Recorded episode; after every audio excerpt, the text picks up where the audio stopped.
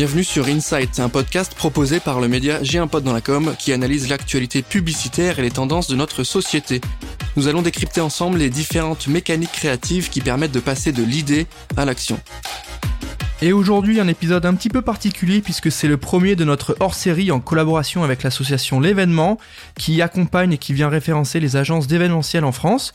Pour m'accompagner aujourd'hui, je suis avec Valérie de la Vigerie qui est associée et présidente de l'agence 3. Salut Valérie, comment ça va? Bonjour Valentin, ça va bien, merci. Je suis ravi de t'avoir avec nous au micro de Insight. Euh, on va se parler d'événementiel évidemment, on va se parler de marketing et de communication événementielle, de rencontres, de conversations, d'échanges. Et aujourd'hui, le gros sujet de cet épisode, c'est le pop-up store. On va essayer de répondre à la question suivante, comment créer un pop-up store créatif? Euh, Si tu le veux bien Valérie, tu pourrais peut-être commencer par nous définir ce concept. C'est quoi un pop-up store? Euh, qu'est-ce qu'on y retrouve? Comment ça fonctionne? Alors un pop-up store, pour moi, c'est un bel outil euh, marketing qui permet euh, aux marques, aux retailers, aux pure players euh, d'orchestrer une belle opération de, séduction auprès de leur, de leur public. C'est un nouveau point de contact. Aujourd'hui, c'est des choses que tu fais, toi, avec l'agence. Quand on parle d'événementiel, est-ce que ça fait partie des gros sujets de, de votre fer de lance au sein de l'agence? Ouais, le pop-up store, c'est devenu euh, un élément clé des communications euh, hors médias. En tous les cas, c'est souvent en soutien euh, d'un message que la marque veut porter. Donc, on travaille pas mal ouais, sur les pop-up stores. C'est quoi l'avantage concret proposé aux marques avec le pop-up store? Parce qu'on a compris l'échange, la rencontre. comment on va plus loin? Qu'est-ce qui fait la différence entre un bon pop-up store et un mauvais en termes de plus-value pour une marque? Ah, je pense pas qu'il y ait de mauvais pop-up stores. Ce qui est important, c'est que euh, la marque soit très claire sur ses objectifs euh, en amont. Euh, pour déterminer ce qu'elle veut en faire, quel est l'objectif, qui elle veut rencontrer, quel est son message, sur quelle durée. Donc il n'y a pas de recette, il n'y a pas de recette miracle, mais il faut que ce soit un lieu, à mon avis, qui réponde à, à tous les, toutes les nouvelles attentes des shoppers et des consommateurs. Euh, moi, je parle beaucoup de nouvelles attentes parce que suite au, Covid, euh, le consommateur s'est révélé sous un, nouveau jour euh, et le pop-up store doit être inspirant, doit répondre à ces nouvelles attentes du consommateur. C'est intéressant ce que tu nous dis justement sur l'aspect nouveauté, réponse aux attentes. On a on pourrait avoir tendance à se dire, quand on est une marque, bah moi je veux faire de la vente, euh, je veux faire du drive to web, je veux faire du Facebook ad, etc. Euh, l'événementiel, euh, pas forcément. Qu'est-ce qu'on peut répondre à ça? Qu'est-ce que ça peut apporter un pop-up store en termes de justement d'expérience de marque? C'est c'est la proximité, c'est euh, la conversation euh, dans la vie réelle. donc ça ça c'est important. Nous on dit à l'agence que pour aimer et connaître une marque, faut la vivre en vrai. Mais c'est ça, le pop-up store, c'est vivre une marque en vrai. Et moi je je, je pense vraiment que les marques qui ont de l'avenir, euh, c'est celles qui s'inscrivent dans la dans la vérité vis-à-vis de leurs euh, consommateurs. Et en fait, euh, un discours peut tricher, qu'il soit digital, qu'il soit papier, qu'il soit imprimé, mais quand on est sur le terrain, on peut pas se masquer. Voilà, on dit on dit la vérité à ses consommateurs, à ses shoppers. Donc voilà, c'est une vaste opération de séduction. Il faut qu'elle soit bien menée pour pour séduire et pas l'inverse. Donc il y a, y a pas mal de clés pour que ça se passe bien. C'est pas forcément un concept euh, nouveau en soi. Il y a des nouvelles manières de le faire, hein, mais euh, est-ce que le, post, euh, la période post-Covid a permis de réaffirmer ce, concept marketing, ce levier a permis de le rendre un peu plus fort et le besoin de se rencontrer, de se revoir, vous a permis vous en tant qu'agence de proposer des nouvelles choses un peu plus, un peu plus innovantes? Alors moi, je pense vraiment que c'est une le, pop-up store, c'est une tendance euh, de fond. Et donc euh, oui, je pense que ça a été euh, indirectement amplifié par la crise Covid, parce que le e-commerce et donc la relation digitale entre le consommateur et la marque s'est beaucoup amplifié, a pris le pas sur la relation la relation physique. Et, et je reviens à ces nouvelles attentes des consommateurs, la proximité, le contact, la reconnaissance, l'accueil. Moi en tant que consommateur, est-ce que cette marque elle est authentique? J'ai envie de vérifier son discours. Donc tout ça, c'est des éléments qu'on peut vérifier et mettre en place quand, quand on organise un pop-up store. Donc oui, je pense que c'est une, une tendance de fond, que ça a été accéléré par par le, le Covid et qu'aujourd'hui les marques ont vraiment besoin de ce contact euh, physique. Alors déjà, vous avez des retailers qui ne sont que euh, pure player. Donc eux, il y a un moment, ils ont besoin euh, de, de s'exposer. Il y a des chiffres qui disent que 63%, euh, je crois, des 16-24 ans euh, font confiance aux marques qui ont et des points de vente physiques et des points de vente, euh, un point de vente digital. Donc en fait, c'est important pour les consommateurs de savoir que la marque, elle a une réalité, elle est réelle. C'est hyper intéressant hein, ce, ce sujet-là sur le, les marques qui sont 100% pure player qui n'ont pas forcément de boutique, mais qui veulent euh, s'immiscer dans la vie des Français, les rencontrer en physique à travers justement ce pop-up store. Est-ce que finalement, c'est pas euh, le bon entre-deux entre euh, que du 100% web et que du 100% retail en boutique euh, euh, avec des stocks physiques? Est-ce que le pop-up store, c'est pas le bon entre-deux pour rencontrer des des consommateurs à des moments donnés avec un budget qu'on maîtrise où on a une bonne vision sur tout ça? Ouais, bah c'est tout à fait, euh, c'est tout à fait ça. D'abord, euh, on peut faire des très beaux euh, pop-up stores, très inspirants, avec des expériences consommateurs très impactantes, très positives. Le consommateur en ressort enrichi de d'une rencontre, d'une relation. Il a vécu quelque chose et, et sans que ce soit des budgets absolument incroyables. Donc c'est ça qui est intéressant sur le, le pop-up store. Ouais. On peut vraiment, euh, donc ça passe évidemment par la déco, la scéno, euh, beaucoup par l'expérience euh, à laquelle on va convier les consommateurs, et puis surtout qu'il n'y ait pas d'écart entre la promesse, parce que les pop-up stores sont souvent très annoncés, très attendus. il faut que la, la, réalisation et l'expérience soient en adéquation avec la promesse. Il ne faut pas qu'il y ait de déception dans un pop-up store. Ben justement, est-ce qu'il y a un secteur un peu plus propice au pop-up store? Est-ce que, parce que moi je pense beaucoup euh, voilà, aux marques un peu de luxe, euh, aux marques euh, de, de, vêtements évidemment, de mode, est-ce qu'il y a un secteur, une industrie qui s'y prête plus ou c'est faisable avec n'importe quel type de marque qui a envie de raconter des choses? Ah, je pense que c'est vraiment faisable avec n'importe quelle marque sur n'importe quel sujet. Euh, et ça, c'est vraiment important. D'abord, vous avez beaucoup de marques qui ont envie de prendre la parole de façon euh, différente auprès de leur public et qui, en fait, dans le quotidien du consommateur, n'ont pas une image incroyable, hyper fun. Euh, on peut prendre l'alimentaire, par exemple. Vous faites beaucoup de choses dans le point de vente, de la PLV, des promos, mais en fait, il n'y a pas ou peu d'expérience en dehors du point de vente. Un pop-up store, c'est l'occasion de présenter une nouveauté, de présenter une collab, une nouvelle recette, une façon différente pour la marque d'appréhender euh, euh, ses, consommateurs. Donc il n'y a pas, vous pouvez être un assureur et euh, mettre en place un pop-up store sur un sujet d'intérêt général, de santé publique, pour démontrer aux consommateurs en général, aux shoppers, à vos publics, que vous êtes bienveillant, que vous vous intéressez euh, euh, à son euh, à son quotidien, que vous lui apportez des solutions. Donc vous transcendez la marque au-delà de sa vocation première. Et ça, seul le pop-up store peut le faire. Mais moi j'ai une question vraiment, je, je, fais exprès de la prendre dans cet angle-là, mais est-ce que ça marche? C'est-à-dire que là, la PLV, c'est pour générer de la vente, c'est pour tester, c'est du marketing direct. le mailing, c'est pareil. Là, le, pop-up store, on est sur l'expérientiel de marque.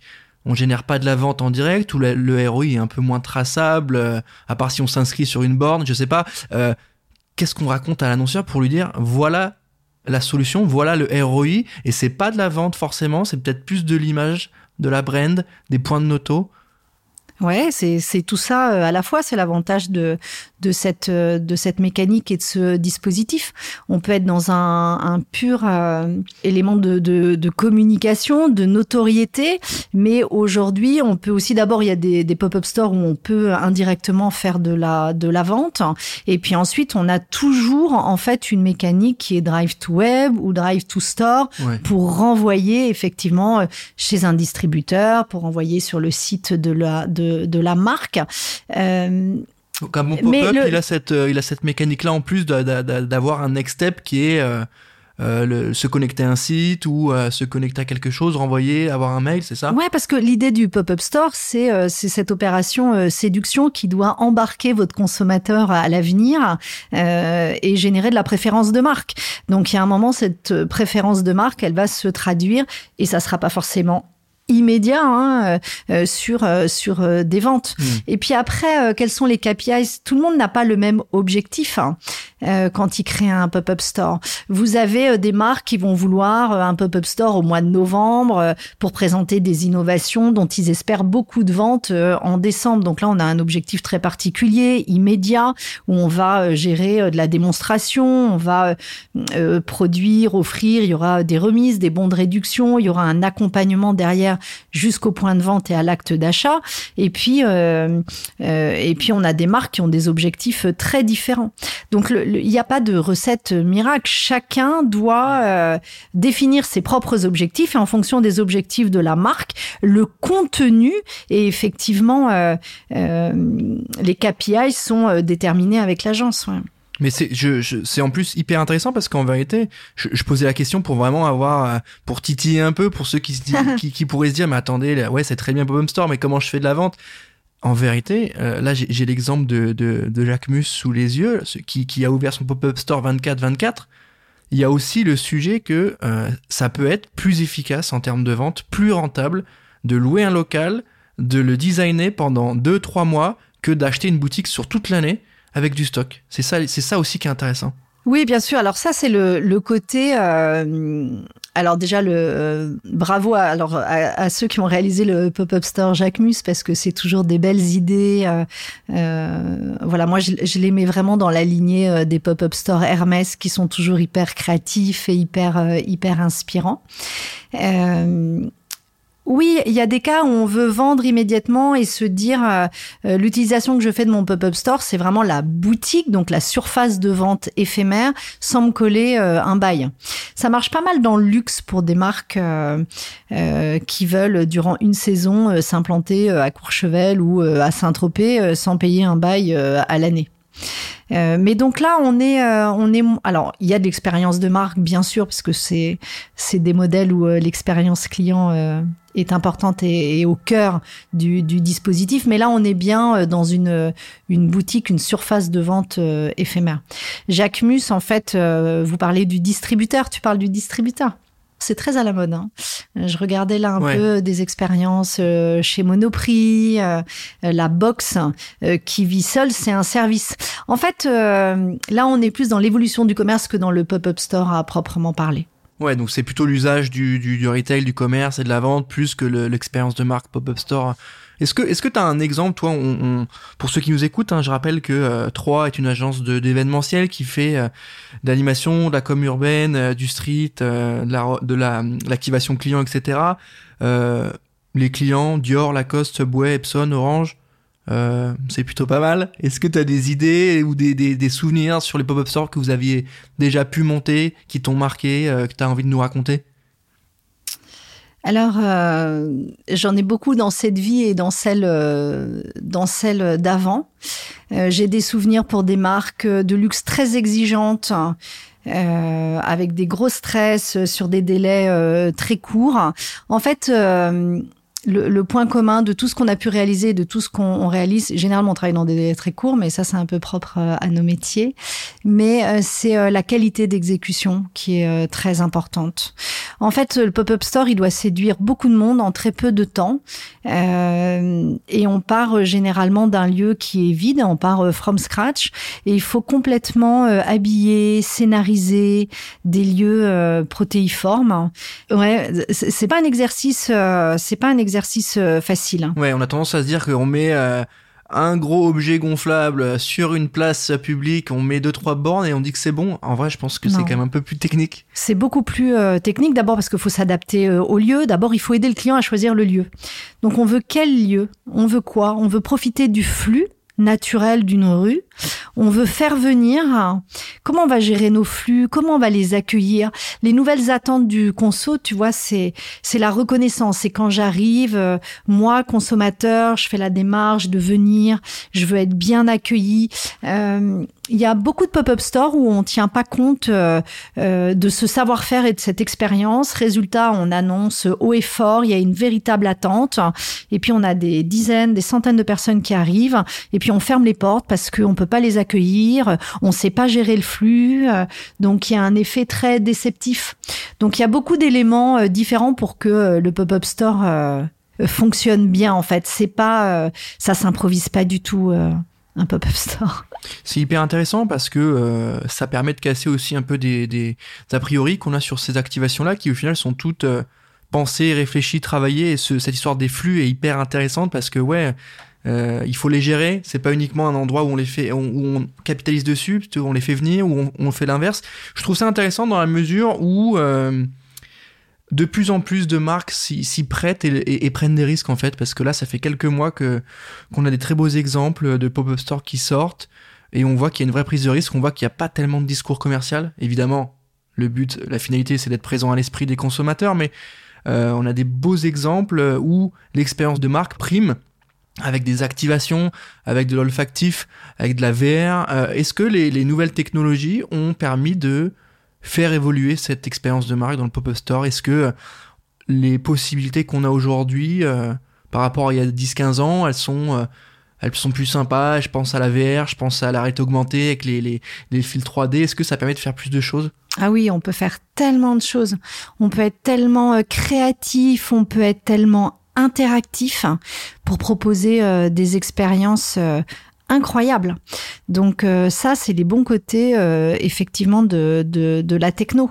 Mais après, euh, alors moi, c'est mon côté un peu, peut-être un peu trop terrain, mais on peut avoir le, le, plus bel endroit du monde, la meilleure déco, scéno, toute la techno pour vous faire vivre une expérience incroyable.